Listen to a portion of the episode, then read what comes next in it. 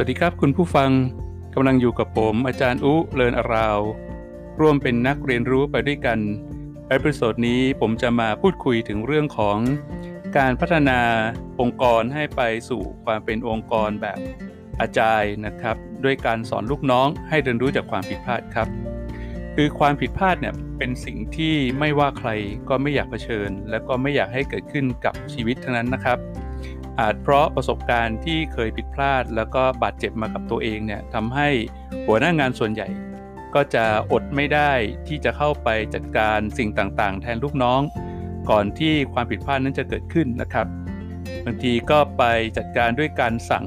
ให้ทำตามคำสั่งนะครับ แล้วก็ไม่เปิดโอกาสให้ลูกน้องเนี่ยได้ทดลองเรียนรู้อะไรใหม่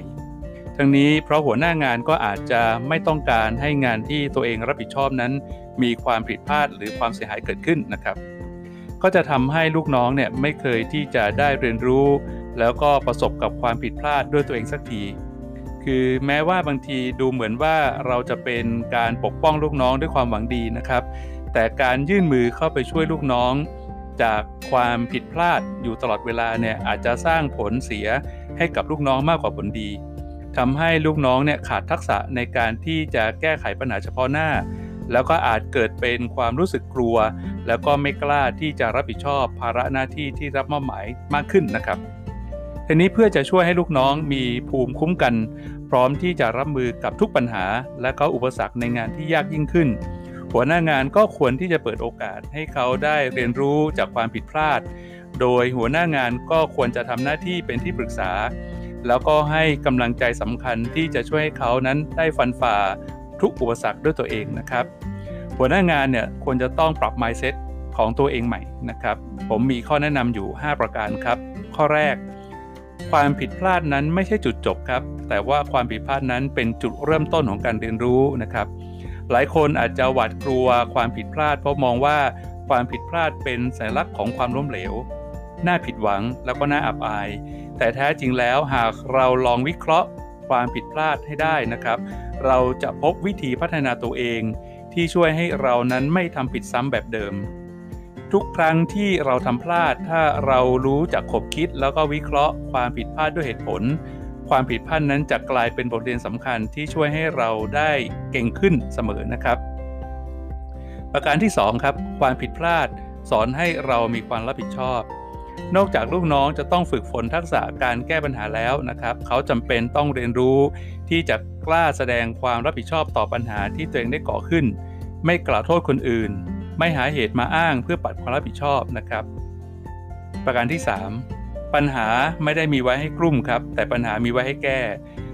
เมื่อปัญหาเกิดขึ้นนะครับ แน่นอนว่าความเครียด ความกดดัน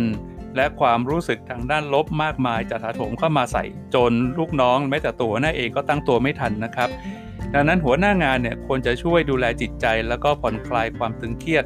ให้ลูกน้องนะครับด้วยการที่รับฟัง